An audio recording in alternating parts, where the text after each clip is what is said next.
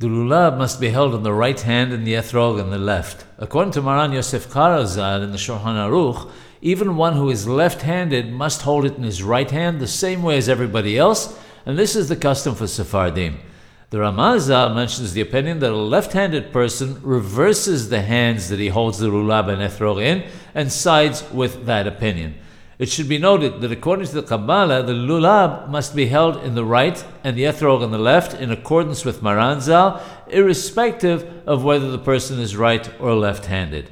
If a person held them in the wrong hands, he has still fulfilled his obligation. However, in such a case, it's appropriate to do what the Magen Abraham and others mention, which is to hold the lulab and etrog again correctly, but without repeating the bracha, the blessing.